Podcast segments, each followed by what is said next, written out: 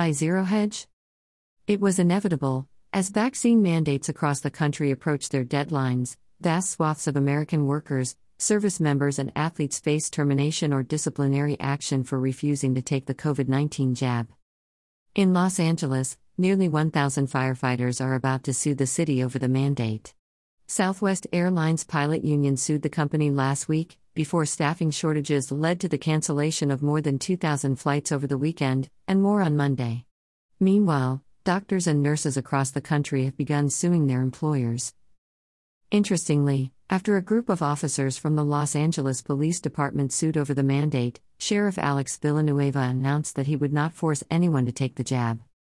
But not Seattle, which stands to lose 40% of its 1,000 person force for failing to get vaccinated as an October 18th deadline approaches. The environment has been pretty toxic and negative, one officer anonymously told Fox 13. Not just from this whole mandate, but prior to that as well. I'm not sure this would be a good place for me to work long term for my mental health. It has been very stressful. Recall that this is on the heels of the city losing around 300 officers amid Black Lives Matter riots and the defund the police movement. By the numbers, as of October 6, 292 sworn personnel had yet to provide proof of a COVID 19 vaccination per the report, down from 354 on Tuesday. An additional 111 officers are awaiting the results of exemption requests, meaning the total number of potentially fired Seattle cops is as high as 403.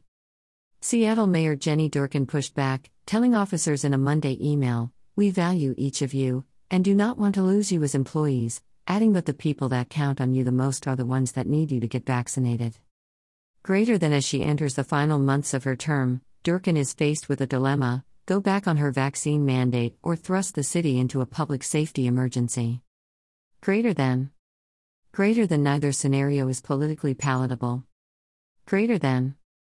Greater than an anticipation of the October 18 deadline, Interim Seattle Police Chief Adrian Diaz advised his department to transition into a Phase 3 mobilization, effective October 13.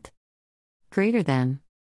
Greater than according to an internal memo obtained by Fox 13 News, the change in posture will require all sworn personnel to be on standby to respond to 911 calls. That includes detectives assigned to specialty units. Greater than. Greater than Governor Jay Inslee told Fox 13 News that agencies across the state have contingency plans to help ensure basic levels of staffing. Fox 13.